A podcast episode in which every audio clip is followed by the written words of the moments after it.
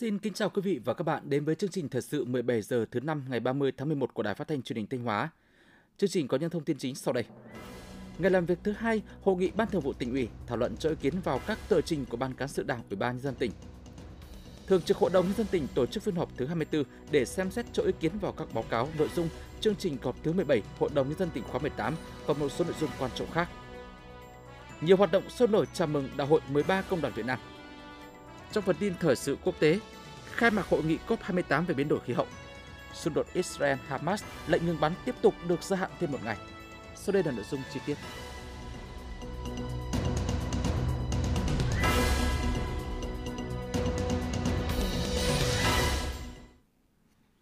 Thưa quý vị và các bạn, tiếp tục ngày làm việc thứ hai, ngày ba mươi tháng mười một, dưới sự chủ trì của đồng chí Đỗ Trọng Hưng, Ủy viên Trung ương Đảng, Bí thư Tỉnh ủy, Chủ tịch Hội đồng Nhân dân tỉnh Thanh Hóa, Hội nghị Ban Thường vụ Tỉnh ủy đã thảo luận cho ý kiến vào các tờ trình của Ban Cán sự Đảng Ủy ban nhân dân tỉnh. Dự hội nghị có các đồng chí Lại Thế Nguyên, Phó Bí thư Thường trực Tỉnh ủy, Trưởng đoàn đại biểu Quốc hội Thanh Hóa; Đỗ Minh Tuấn, Phó Bí thư Tỉnh ủy, Chủ tịch Ủy ban nhân dân tỉnh; Trịnh Tuấn Sinh, Phó Bí thư Tỉnh ủy; các đồng chí Ủy viên Ban Thường vụ Tỉnh ủy, các đồng chí Phó Chủ tịch Hội đồng Nhân dân tỉnh, Phó Chủ tịch Ủy ban nhân dân tỉnh, lãnh đạo các ban sở ngành cấp tỉnh. Tin của phóng viên Đức Đồng. Ban Thường vụ Tỉnh ủy đã cho ý kiến đối với tờ trình của Ban Cán sự Đảng Ủy ban nhân dân tỉnh về việc sửa đổi bổ sung một số điều của quy định cơ chế lồng ghép nguồn vốn trong thực hiện các chương trình mục tiêu quốc gia, cơ chế huy động và sử dụng nguồn vốn tín dụng, nguồn vốn hợp pháp khác thực hiện các chương trình mục tiêu quốc gia giai đoạn hai nghìn không trăm hai mươi mốt đến hai nghìn không trăm hai mươi lăm trên địa bàn tỉnh Thanh Hóa, ban hành kèm theo nghị quyết số không bảy ngày mười một tháng mười hai năm hai nghìn không trăm hai mươi hai của Hội đồng Nhân dân tỉnh Thanh Hóa. Qua thảo luận, Ban Thường vụ Tỉnh ủy thống nhất sửa đổi quy định để phù hợp với các văn bản pháp lý mà Trung ương mới ban hành liên quan đến lĩnh vực này. Cho ý kiến vào tờ trình về việc giao số lượng cán bộ công chức cấp xã, số lượng chức danh, chế độ chính sách đối với người hoạt động không chuyên trách ở cấp xã, ở thôn, tổ dân phố trên địa bàn tỉnh Thanh Hóa, các đồng chí Ủy viên Ban Thường vụ Tỉnh ủy đề nghị cần làm rõ các nguyên tắc cơ bản, đồng thời xác định các phương án giao để phù hợp với tình hình thực tiễn, yêu cầu công việc gắn với vị trí việc làm, đồng thời cần phải cân nhắc, tính toán để phù hợp với kế hoạch, lộ trình sắp xếp đơn vị hành chính mà tỉnh đang tổ chức thực hiện. Kết luận nội dung này, Bí thư Tỉnh ủy Đỗ Trọng Hưng đánh giá cao Ban Cán sự Đảng Ủy ban nhân dân tỉnh đã chỉ đạo Ủy ban nhân dân tỉnh và Sở Nội vụ đã có nhiều cố gắng trong chuẩn bị tờ trình, với nhiều nội dung đã được cân nhắc kỹ càng, bám sát các quy định. Tuy nhiên, do đây là vấn đề lớn, quan trọng, nhạy cảm, liên quan trực tiếp đến con người và chế độ chính sách, vì vậy cần tiếp tục được xem xét kỹ càng, thấu đáo. Ban Thường vụ Tỉnh ủy thống nhất việc giao số lượng cán bộ công chức cấp xã năm hai nghìn không trăm hai mươi tư vẫn thực hiện như năm hai nghìn không trăm hai mươi ba, vì hiện nay tỉnh đang thực hiện sắp xếp lại đơn vị hành chính, trong khi các xã chưa xây dựng được vị trí việc làm nên trước mắt vẫn giữ nguyên hiện trạng. Bí thư Tỉnh ủy Đỗ Trọng Hưng cũng nêu nguyên tắc bố trí số lượng chức danh người hoạt động không chuyên trách ở cấp xã dựa trên tình hình thực tế và yêu cầu công việc của mỗi địa phương, đảm bảo đúng người, đúng việc, phát huy được năng lực sở trường, hiệu quả công việc của cán bộ. Đồng thời đề nghị cần quan tâm bố trí chức danh nhân viên kiểm tra quy tắc đô thị ở sáu mươi phường trên địa bàn tỉnh để giúp cán bộ, công chức phường quản lý thực hiện công tác văn minh đô thị.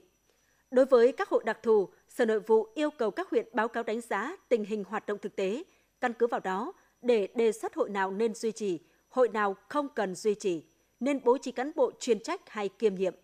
Đối với chế độ chính sách, đối với người hoạt động không chuyên trách ở cấp xã, ở thôn, tổ dân phố, Bí thư Tỉnh ủy đề nghị Mặt trận Tổ quốc tỉnh chủ trì khảo sát, đánh giá thực trạng hoạt động của các chi hội đoàn thể, từ đó có cơ sở đề xuất phương án hỗ trợ phù hợp. Đối với báo cáo của Ban Cán sự Đảng Ủy ban nhân dân tỉnh về kết quả thực hiện kết luận số hai nghìn năm trăm hai mươi lăm ngày hai mươi bảy tháng chín năm hai nghìn không trăm hai mươi ba của Ban Thường vụ Tỉnh ủy về danh mục các công trình dự án phải thu hồi đất, chuyển mục đích sử dụng đất trồng lúa và quyết định chủ trương chuyển mục đích sử dụng rừng trên địa bàn tỉnh đợt bốn năm hai nghìn không trăm hai mươi ba. Trong số ba dự án mà Ủy ban nhân dân tỉnh đề xuất, Ban Thường vụ Tỉnh ủy thống nhất thông qua hai dự án chăn nuôi lợn trên địa bàn huyện Bá Thước, vì hai dự án này đến nay đã thực hiện đầy đủ các thủ tục theo quy định, có báo cáo đánh giá tác động môi trường được cơ quan có thẩm quyền phê duyệt. Riêng dự án nhà máy sản xuất đồ gỗ mỹ nghệ và gia công giấy vàng mã xuất khẩu tại huyện Triệu Sơn hiện vẫn chưa có báo cáo đánh giá tác động môi trường nên chưa thông qua.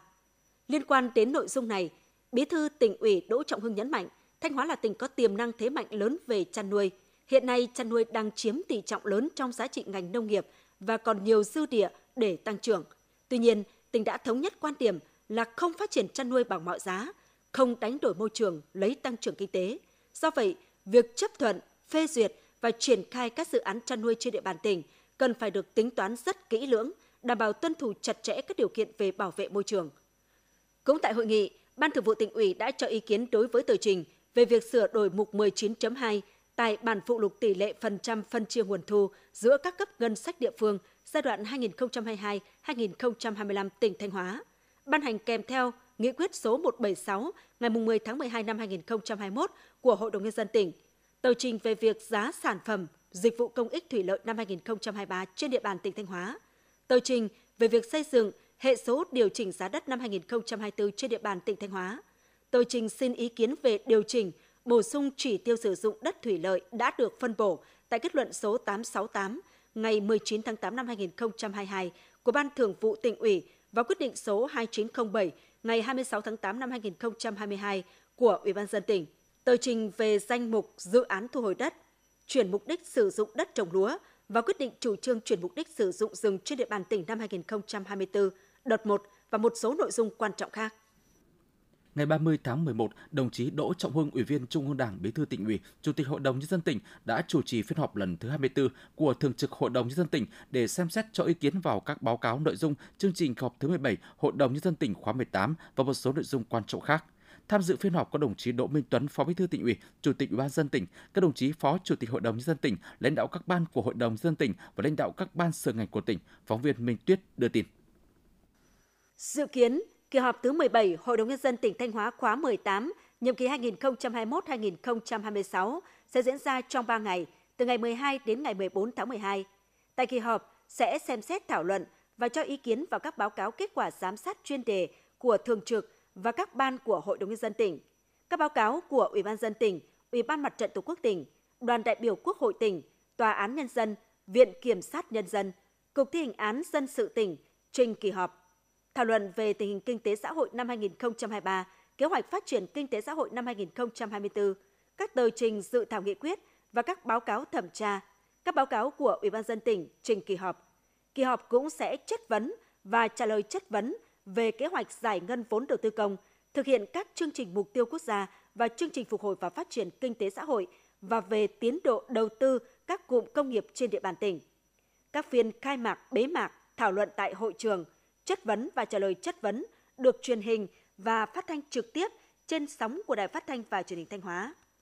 Kết luận hội nghị, đồng chí Đỗ Trọng Hưng, Ủy viên Trung ương Đảng, Bí thư Tỉnh ủy, Chủ tịch Hội đồng nhân dân tỉnh thống nhất với dự kiến nội dung kỳ họp và các tờ trình, báo cáo thẩm tra, báo cáo kết quả giám sát. Đồng chí Bí thư Tỉnh ủy, Chủ tịch Hội đồng nhân dân tỉnh đề nghị các cơ quan liên quan chuẩn bị thật tốt các nội dung của kỳ họp, đề nghị Thường trực Hội đồng nhân dân tỉnh chỉ đạo các ban của hội đồng, Văn phòng Đoàn đại biểu Quốc hội và Hội đồng Nhân dân tỉnh làm tốt công tác chuẩn bị để kỳ họp diễn ra đúng kế hoạch và đạt hiệu quả cao nhất.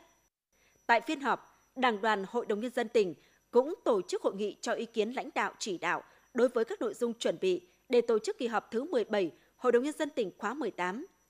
Trên cơ sở báo cáo của Văn phòng Đoàn đại biểu Quốc hội và Hội đồng Nhân dân tỉnh, báo cáo các ban của Hội đồng Nhân dân tỉnh, đồng chí Bí thư Tỉnh ủy, Bí thư Đảng đoàn, Chủ tịch Hội đồng Nhân dân tỉnh Thanh Hóa Đỗ Trọng Hưng thống nhất về thời gian, chế độ thông tin kỳ họp và các nội dung liên quan đến công tác chuẩn bị cho các phiên thảo luận, chất vấn, trả lời chất vấn cũng như các nội dung quan trọng khác. Ngày ba mươi tháng mười một, Hội làm vườn và trang trại Thanh Hóa đã tổ chức chung kết cuộc thi vườn đẹp trang trại kiểu mẫu năm hai nghìn không trăm hai mươi ba. Đồng chí Lê Đức Giang, Phó Chủ tịch Ban nhân dân tỉnh tới dự. Tham gia chung kết cuộc thi vườn đẹp trang trại kiểu mẫu năm thứ hai do Hội làm vườn và trang trại Thanh Hóa tổ chức, có hai mươi chín vườn trang trại được lựa chọn từ một nghìn ba trăm hai mươi ba vườn trang trại tham dự cuộc thi. Trong thời gian năm phút, các chủ vườn và trang trại đã thuyết trình về kinh nghiệm, kết quả sản xuất kinh doanh vườn trang trại, kết hợp trình chiếu video clip về vườn trang trại. Cuộc thi là dịp để Hội làm vườn và trang trại Thanh Hóa phát hiện, tôn vinh các điểm sáng, những hội viên nông dân, chủ vườn, chủ trang trại tiêu biểu trong phát triển kinh tế vê ét xê trang trại, góp phần vào chương trình xây dựng nông thôn mới, nâng cao nông thôn mới kiểu mẫu tại các địa phương.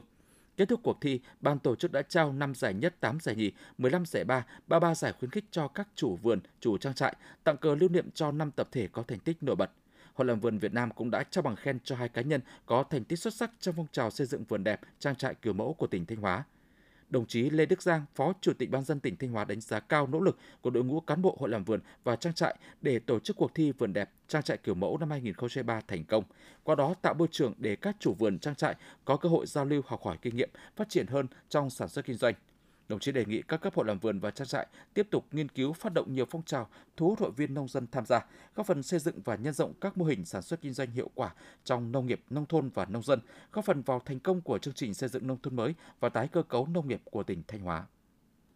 Văn phòng đoàn đại biểu Quốc hội và Hội đồng Nhân dân tỉnh thông báo lịch tiếp xúc cử tri sau kỳ họp thứ sáu Quốc hội khóa mười lăm của các đại biểu Quốc hội thuộc đoàn đại biểu Quốc hội tỉnh Thanh Hóa, cụ thể như sau. Các đại biểu Quốc hội tham gia tiếp xúc cử tri gồm: một Ông Lại Thế Nguyên, Phó Bí thư Thường trực Tỉnh ủy, Trưởng đoàn đại biểu Quốc hội tỉnh. hai Bà Cầm Thị Mẫn, đại biểu Quốc hội chuyên trách. ba Ông Lê Văn Cường, Phó Giám đốc Sở Y tế tỉnh Thanh Hóa. Thời gian, địa điểm tiếp xúc một buổi, bắt đầu từ tám giờ sáng thứ sáu, ngày mùng một tháng mười hai năm hai nghìn không trăm hai mươi ba tại Trung tâm Hội nghị huyện Hậu Lộc. Quý vị và các bạn đang theo dõi chương trình thời sự phát thanh của Đài Phát thanh và Truyền hình Thanh Hóa. Chương trình được phát trên sóng ép em tần số chín mươi hai phẩy ba mê ga héc. Tiếp theo sẽ là những thông tin đáng chú ý. Thưa quý vị và các bạn, những ngày qua, các cấp công đoàn trên địa bàn tỉnh Thanh Hóa đã tổ chức nhiều hoạt động sôi nổi chào mừng Đại hội Công đoàn Việt Nam lần thứ mười ba, nhiệm kỳ hai nghìn không trăm hai mươi ba đến hai nghìn không trăm hai mươi tám. Các hoạt động đã thu hút đông đảo đoàn viên, công nhân viên chức lao động tham gia, góp phần chăm lo đời sống vật chất, tinh thần đoàn viên, người lao động, phát huy vai trò của tổ chức công đoàn trong các cơ quan đơn vị doanh nghiệp. Bài viết của phóng viên Minh Thúy. Một trong những hoạt động đang thu hút đông đảo đoàn viên công đoàn tham gia là cuộc thi trực tuyến Gửi niềm tin trao kỳ vọng do Tổng Liên đoàn Lao động Việt Nam phát động. Cuộc thi là đợt sinh hoạt chính trị sâu rộng nhằm giúp cán bộ, đoàn viên, công nhân viên chức hiểu sâu hơn về Công đoàn Việt Nam. Theo thống kê của Liên đoàn Lao động tỉnh Thanh Hóa, tính đến hết ngày hai mươi tám tháng mười một, Liên đoàn Lao động tỉnh Thanh Hóa đang xếp vị trí thứ hai toàn quốc về số lượt đoàn viên tham gia dự thi với gần một trăm bốn mươi nghìn lượt dự thi. Đúng với tinh thần gửi niềm tin trao kỳ vọng, hơn hai tuần qua, đoàn viên công đoàn ở các cơ quan đơn vị, trường học trên địa bàn huyện Nga Sơn tham gia cuộc thi rất tích cực. Hiện nay Nga Sơn đang là một trong những đơn vị dẫn đầu toàn tỉnh về số lượt người tham gia dự thi. Bà Nguyễn Thị Hương, Chủ tịch Liên đoàn Lao động huyện Nga Sơn nói: Ngay sau khi phát động cuộc thi, chúng tôi thường chia sẻ cách làm vào trong các nhóm của cụm thi đua, cán bộ công đoàn chuyên trách cấp huyện, cụm trưởng của các cụm thi đua luôn theo dõi cập nhật kết quả bài thi. Ngoài ra, chúng tôi thường xuyên chúng tôi coi kết quả cuộc thi là một tiêu chí để đánh giá thi đua trong hệ thống công đoàn. Với cách làm trên, cuộc thi Gửi niềm tin trao kỳ vọng đã có sức lan tỏa rất lớn trong hệ thống công đoàn huyện Nga Sơn chúng tôi. Trong thời gian này, Liên đoàn Lao động tỉnh Thanh Hóa đã tổ chức nhiều hoạt động hướng về cơ sở. Liên đoàn Lao động tỉnh Thanh Hóa tổ chức thăm hỏi, tặng quà cho bốn trăm năm mươi bảy đoàn viên công đoàn có hoàn cảnh khó khăn, hỗ trợ xây dựng hai mươi sáu nhà máy ấm công đoàn với tổng số tiền hai phẩy hai tỷ đồng. Sự quan tâm khích lệ của công đoàn cùng sự hỗ trợ kịp thời sẽ giúp cho người lao động yên tâm làm việc, cống hiến và gắn kết hơn với tổ chức công đoàn. Chị Phạm Thị Thủy, xưởng hai, công ty trách nhiệm hữu hạn Winner Vina nói: Khi em nhận được số tiền năm mươi triệu thì em rất vui mừng và phấn khởi, thì em cũng xin chân thành thay mặt gia đình em xin chân thành cảm ơn tổ chức công đoàn Liên đoàn Liên đoàn Lao động tỉnh Thanh Hóa và Liên đoàn Lao động huyện Nga Sơn đồng Liên đoàn Lao động của công ty Winner Vina rất là nhiều. Ông Ngô Thế Anh, Chủ tịch Công đoàn Khu Kinh tế Nghi Sơn và các khu công nghiệp tỉnh Thanh Hóa cho biết: Các công đoàn cơ sở, công đoàn cấp trên trực tiếp cơ sở đã có những cái chỉ đạo bình xét các cái đối tượng mà được hưởng cái hỗ trợ từ quỹ hỗ trợ đoàn viên của lao động của tỉnh Thanh Hóa là một cách kịp thời. Đồng thời cái đây là một cái ý nghĩa hết sức quan trọng, nó là một cái hiệu ứng lan tỏa và những một lời động viên cảm ơn người lao động đã vượt qua cái khó khăn, cái hoàn cảnh của mình để đóng góp cho cái sự phát triển chung của đất nước, của doanh nghiệp và hướng về Đại hội mười ba Công đoàn Việt Nam.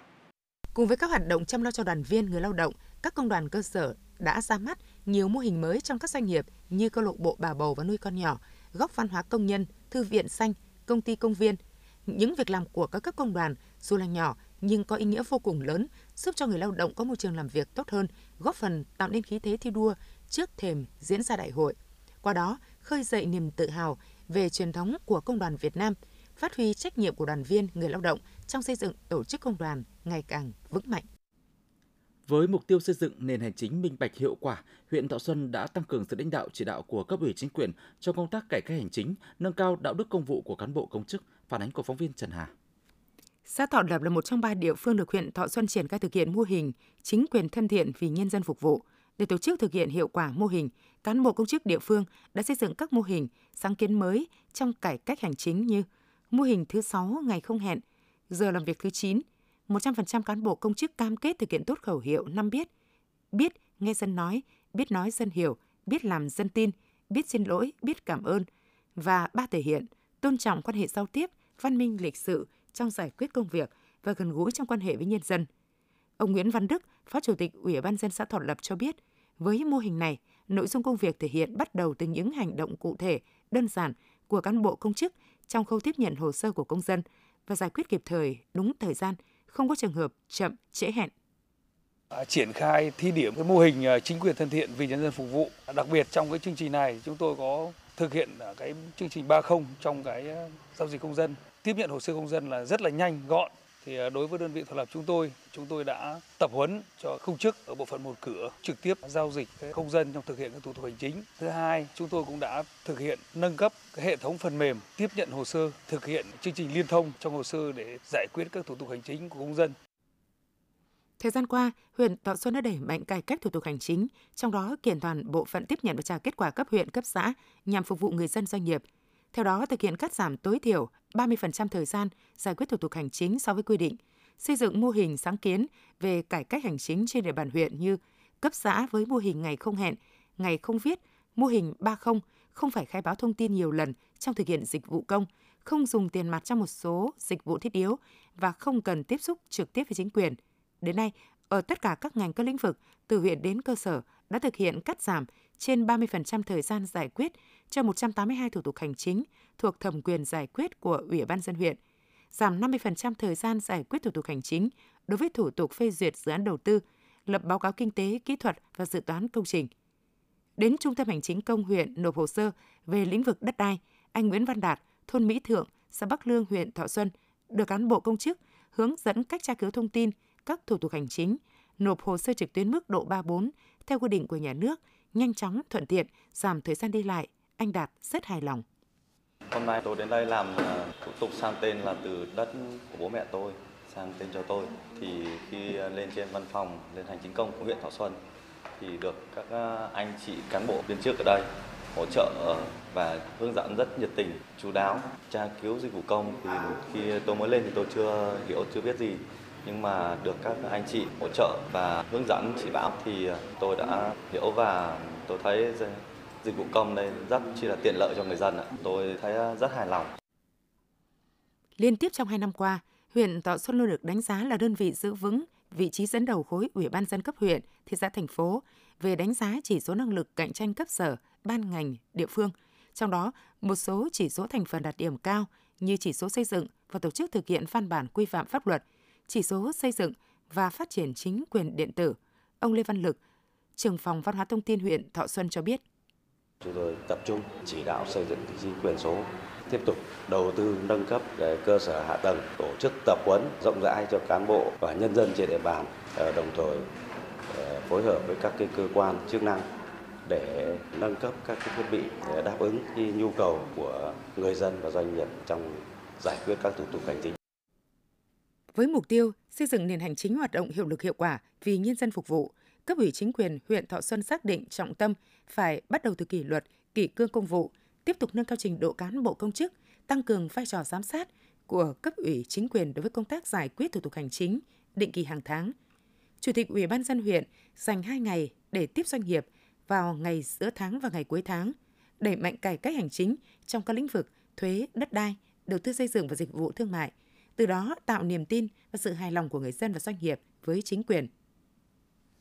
Cây khoai tây được ngành nông nghiệp xác định là một trong những đối tượng trồng trọt chủ lực của vụ đông năm hai nghìn không trăm hai mươi ba đến hai nghìn không trăm hai mươi tư. Nhằm ổn định đầu ra cho sản phẩm, các địa phương trong tỉnh đang tích cực tạo điều kiện thuận lợi cho doanh nghiệp liên kết mở rộng diện tích trồng cây khoai tây với người dân. Vụ đông hai nghìn không trăm hai mươi ba đến hai nghìn không trăm hai mươi tư, toàn tỉnh phấn đấu trồng khoai tây theo hình thức liên kết bao tiêu sản phẩm một nghìn héc ta. Trong đó, khoai tây phục vụ chế biến là ba trăm đến ba trăm năm mươi héc ta, tập trung tại các huyện Hoàng Hóa, Hậu Lộc, Nga Sơn, Yên Định. các giống chủ lực như khoai tây phục vụ chế biến gồm Atlantic, Bliss và các giống khoai tây phục vụ ăn tươi như Marabel, Diamant, Epen, Aledin, Achichi. Hiện các công ty đang tích cực xuống giống các khoai tây cho kịp thời vụ và để hạn chế nứt củ khi gặp mưa vào cuối vụ. Kiểm tra tiến độ sản xuất vụ đông và tiến độ gieo trồng khoai tây vụ đông tại các huyện Hoàng Hóa, Hậu Lộc, Nga Sơn, Phó Giám đốc Sở Nông nghiệp và Phát triển Nông thôn Hoàng Viết Chọn nhấn mạnh,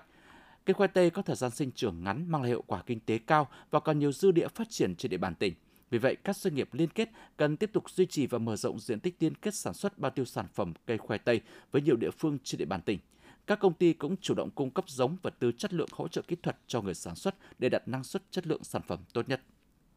Theo kế hoạch, vụ đông năm nay, huyện Nông Cống gieo trồng hai nghìn chín trăm ha cây trồng các loại, trong đó có bốn trăm năm mươi ha ngô, hai trăm ha khoai tây, năm mươi ha lạc, bốn mươi ha ớt xuất khẩu, một trăm tám mươi ha bí xanh, tám mươi ha khoai tây, năm mươi ha cà chua, một nghìn bảy trăm bảy mươi ha rau màu các loại. Huyện khuyến khích vận động nông dân sản xuất giải vụ gối vụ, không xuống giống ồ ạt cùng một thời điểm để tránh tình trạng cung vượt cầu. Thời điểm này, tận dụng thời tiết thuận lợi, nông dân trong huyện không để đất nghỉ mà gối vụ canh tác luân canh mang lại nguồn thu nhập đáng kể.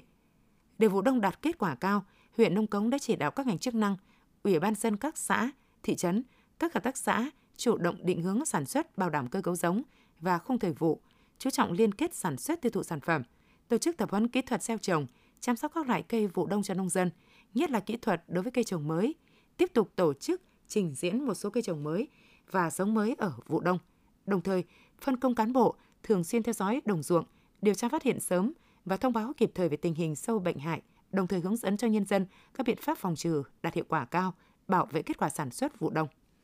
Thưa quý vị và các bạn, chỉ còn hơn một tháng nữa là kết thúc học kỳ một năm học hai nghìn không trăm hai mươi ba hai nghìn không trăm hai mươi tư. Vào thời điểm này, huyện Quan Hóa vẫn thiếu giáo viên. Trước thực trạng này, ngành giáo dục Quan Hóa đã và đang từng bước khắc phục khó khăn, đảm bảo việc dạy và học trên địa bàn, ghi nhận của phóng viên Tường Vân. Trường Tiểu học Phú Thanh, huyện Quan Hóa, tỉnh Thanh Hóa, hiện có mười sáu cán bộ, giáo viên và trên một trăm chín mươi học sinh. Nhà trường có một điểm trường chính và hai điểm trường lẻ. Năm học hai nghìn không trăm hai mươi ba hai nghìn không trăm hai mươi tư, theo định biên, nhà trường thiếu ba giáo viên gồm các môn tin học, ngoại ngữ và thể dục. Do chỉ có duy nhất một giáo viên dạy tiếng Anh nên mỗi tuần giáo viên dạy bộ môn này phải dạy từ hai mươi ba tiết lên hai mươi chín tiết, vượt sáu tiết so với quy định. Ngoài ra, khoảng cách địa lý giữa các điểm trường khá xa. Các em học sinh đa phần có nói tiếng Kinh chưa thạo nên việc học tiếng Anh đã gặp không ít những khó khăn. Thầy Cao Văn Diễn, giáo viên tiếng Anh, trường Tiểu học Phú Thanh, huyện Quan Hóa, tỉnh Thanh Hóa chia sẻ. Về việc dạy tiếng Anh cho các em học sinh ở trên này thì rất khó khăn. Ở trên này thì phải dạy song ngữ rất nhiều. Tiếng Anh chỉ sử dụng khoảng ba mươi lăm đến bốn mươi phần trăm, đa số là dùng tiếng Kinh. Một số trường hợp thì phải dùng cả tiếng Thái, tiếng dân tộc nữa. Về địa hình thì do là đường xá giao thông cũng chưa thuận lợi, đi lại khó khăn, nhất là những hôm nào trời nắng trời mưa thì các thầy cô có khi phải ở lại. Được sự quan tâm của nhà trường và sắp xếp cái thời khóa biểu hợp lý nên mình di chuyển các điểm là một buổi sáng thì ở một điểm, chiều về một điểm. Để khắc phục tình trạng thiếu giáo viên, trường Tiểu học Phú Thanh đã động viên các thầy cô giáo nỗ lực vượt khó, dạy kiêm nhiệm hoặc tăng tiết nhằm giúp học sinh được học đầy đủ các môn học, ổn định tâm lý cho phụ huynh. Thầy Phạm Văn Tuân, Phó Hiệu trưởng trường Tiểu học Phú Thanh, huyện Quan Hóa, tỉnh Thanh Hóa chia sẻ. Đơn vị trường học đang thiếu giáo viên, thứ nhất là thiếu giáo viên đặc thù chuyên ban đấy, giáo viên thể dục này, giáo viên uh, tin học, đấy, ngoại ngữ cũng đang thiếu một giáo viên thôi. Tình trạng thiếu giáo viên thì nhà trường khắc phục là đối với giáo viên thể dục thì các thầy cô giáo văn hóa dạy kiêm nhiệm luôn. Còn giáo viên tiếng Anh thì cho giáo viên dạy tăng buổi các buổi chiều. Còn giáo viên uh, tin học thì theo sự ý kiến chỉ đạo của phòng giáo dục là dạy liên trường, cử các đơn vị khác đến dạy tại trường. Thực trạng thiếu giáo viên nhà trường vẫn khắc phục được và cơ bản là nhà trường cũng đã hoàn thiện cái công tác dạy và học và hoàn thành chương trình. Thầy Hàn Thế Vượng, Hiệu trưởng trường Tiểu học Phú Sơn, huyện Quan Hóa chia sẻ, hầu hết các trường tiểu học trên địa bàn huyện đều thiếu giáo viên. Hiện tại, nhà trường đang thiếu giáo viên dạy môn đặc thù là mỹ thuật. Trước tình hình này, trường Tiểu học Phú Sơn đã kịp thời khắc phục, tạo tâm lý hứng thú cho các em học sinh. Trường chúng tôi hiện nay có hai mươi tư giáo viên và hai trăm sáu mươi học sinh. Hiện nay thiếu giáo viên mỹ thuật thì chúng tôi bố trí giáo viên văn hóa dạy thêm các tiết mỹ thuật. Nhờ đó mà cái chất lượng học sinh đại trà và học sinh được học tất cả các môn học. tạo cái hứng thú trong quá trình học tập của học sinh. Theo định biên, năm học hai nghìn không trăm hai mươi ba hai nghìn không trăm hai mươi tư, huyện Quan Hóa cần hơn một nghìn giáo viên. Thế nhưng hiện tại, huyện vẫn thiếu bảy mươi bảy giáo viên, trong đó thiếu nhiều nhất là giáo viên tiếng Anh, tin học, âm nhạc và mỹ thuật. Việc thiếu giáo viên đã ảnh hưởng không nhỏ đến chất lượng giáo dục của địa phương, nhất là tiếng Anh. Trong kỳ thi tuyển sinh năm học hai nghìn không trăm hai mươi hai hai nghìn không trăm hai mươi ba, điểm trung bình môn tiếng Anh của học sinh toàn huyện chỉ đạt ba phẩy tám mươi tư điểm, thấp hơn rất nhiều so với điểm trung bình của toàn tỉnh. Trước tình trạng thiếu giáo viên, ngành giáo dục và đào tạo huyện Quan Hóa đã phân công giáo viên dạy liên trường đối với môn tin học, dạy tăng tiết với môn ngoại ngữ. Những môn đặc thù, các trường phân công giáo viên dạy văn hóa, giảng dạy. Ông Trịnh Trung Vinh, Phó trưởng phòng Giáo dục và Đào tạo huyện Quan Hóa cho biết thêm. Huyện cũng chỉ đạo những nhà trường động viên thầy cô giáo dạy tăng tiết, huy động những cái cô mà được nghỉ hưu đấy, còn đảm bảo sức khỏe thì cũng ra hỗ trợ cùng với nhà trường. Về cơ bản thì đối với Quan Hóa thì đến thời điểm hiện nay bố trí đảm bảo giảng dạy tất cả các bộ môn cho học sinh. Về lâu dài thì trên cái cơ sở giáo viên biên chế tỉnh giao đó thì sẽ phân bổ và hàng năm thì sẽ tuyển dụng để đảm bảo được cái số giáo viên biên chế đủ. Còn nếu thiếu nữa thì cũng theo cái chủ trương của tỉnh là sẽ đề xuất các sở cho thực hiện hợp đồng theo nghị quyết một trăm mười một của chính phủ đấy. Nhờ nhiều giải pháp tích cực, tình trạng thiếu giáo viên tại huyện Quan Hóa đã cơ bản được khắc phục, đảm bảo việc dạy và học. Về lâu dài, huyện cần có chính sách thu hút giáo viên miền xuôi lên dạy học, nhất là giáo viên dạy tiếng Anh, góp phần nâng cao chất lượng giáo dục toàn diện trên địa bàn. Thực hiện đề án hỗ trợ phụ nữ khởi nghiệp giai đoạn hai nghìn không trăm mười bảy đến hai nghìn không trăm hai mươi lăm, gọi tắt là đề án chín ba chín, Hội Liên hiệp Phụ nữ tỉnh đã chỉ đạo các cấp hội đẩy mạnh công tác vận động, hỗ trợ phụ nữ sáng tạo khởi nghiệp, phát triển kinh tế ngày càng đa dạng và hiệu quả, tổ chức các lớp tập huấn kinh doanh online, tham gia các kênh nhóm kinh doanh trên mạng xã hội để có môi trường và kỹ năng vận dụng vào thực tiễn sản xuất, kinh doanh đạt hiệu quả. Từ đề án chín ba chín, nhiều mô hình mới, cách làm hay đã được Hội Liên hiệp Phụ nữ tỉnh triển khai. Đến nay đã có trên mười lăm nghìn phụ nữ trong tỉnh được hỗ trợ khởi nghiệp và khởi sự kinh doanh, hơn tám trăm doanh nghiệp nữ, bảy mươi hai hợp tác xã, chín mươi sáu tổ hợp tác được thành lập, hơn tám trăm sản phẩm của hội viên phụ nữ được giới thiệu trên không gian mạng, một trăm mười bốn ý tưởng xuất sắc được vinh danh, trong đó có sáu dự án ý tưởng xuất sắc được Hội Liên hiệp Phụ nữ Việt Nam hỗ trợ nguồn lực để phát triển. Đây là minh chứng rõ nét nhất cho sự lan tỏa tinh thần khởi nghiệp sáng tạo của hội viên phụ nữ, đóng góp tích cực vào sự phát triển kinh tế xã hội chung của toàn tỉnh. Huyện Hậu Lộc đang triển khai thực hiện các dự án thuộc chương trình mục tiêu quốc gia giảm nghèo bền vững giai đoạn hai nghìn không trăm hai mươi mốt đến hai nghìn không trăm hai mươi lăm, trong đó có dự án hai đa dạng hóa sinh kế và phát triển mô hình giảm nghèo. Đến nay, trên địa bàn huyện có mười bốn đơn vị đăng ký tham gia thực hiện dự án với mười lăm mô hình dự án chăn nuôi bò sinh sản và chăn nuôi gà thương phẩm, thực hiện tiểu dự án một, dự án ba về hỗ trợ phát triển sản xuất trong lĩnh vực nông nghiệp với tám mô hình sản xuất, mô hình chăn nuôi bò sinh sản, chăn nuôi gà thương phẩm, phát triển trồng trọt và nông nghiệp. Ủy ban nhân dân các xã, thị trấn đang hoàn thiện các hồ sơ dự án kèm theo gửi tổ thẩm định dự án thẩm định trình Ủy ban nhân dân huyện phê duyệt dự án. Song song với sự quan tâm hỗ trợ của nhà nước từ các chương trình mục tiêu quốc gia, huyện Hậu Lộc chú trọng đến công tác đào tạo nghề, giải quyết việc làm cho người lao động. Mỗi năm giải quyết việc làm cho trên hai nghìn bảy trăm lao động, xuất khẩu lao động tăng cao, tỷ lệ lao động nông nghiệp trên tổng lao động giảm còn hai mươi lăm phẩy bốn mươi sáu phần trăm, tỷ lệ lao động qua đào tạo đạt bảy mươi lăm phần trăm. Hiện nay Hậu Lộc đã hoàn thành chín trên chín tiêu chí huyện nông thôn mới và đang chờ Trung ương thẩm định công nhận. Để có được kết quả trên là nhờ vào sự vào cuộc của cả hệ thống chính trị, chung sức chung lòng của các tầng lớp nhân dân.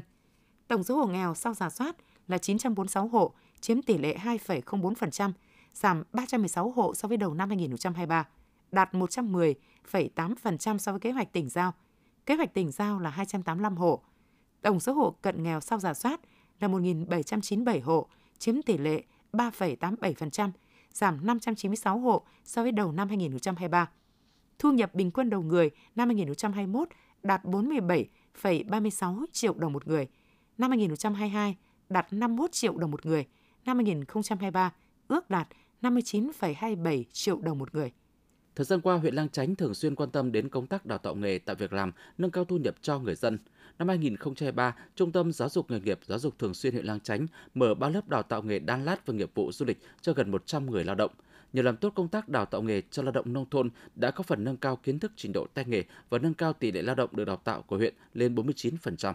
Thời gian tới, huyện Lăng Chánh tiếp tục chỉ đạo Trung tâm Giáo dục Nghề nghiệp Giáo dục Thường xuyên huyện mở mười hai lớp đào tạo nghề chăn nuôi thú y cho lao động trên địa bàn huyện. Ngoài ra, huyện Lăng Chánh luôn tạo mọi điều kiện để hộ nghèo, hộ cận nghèo tiếp cận nguồn vốn từ các chương trình tín dụng ưu đãi. Hiện nay huyện Lăng Chánh có ba nghìn bốn trăm năm mươi lượt hộ nghèo, cận nghèo được vay vốn ưu đãi với tổng mức dư nợ trên bốn trăm tỷ đồng. Có vốn, người dân đầu tư phát triển kinh tế, tạo việc làm, nâng cao thu nhập, từng bước vươn lên thoát nghèo. Quý vị và các bạn vừa theo dõi phần tin trong tỉnh, ngay sau đây sẽ là bản tin thời sự quốc tế.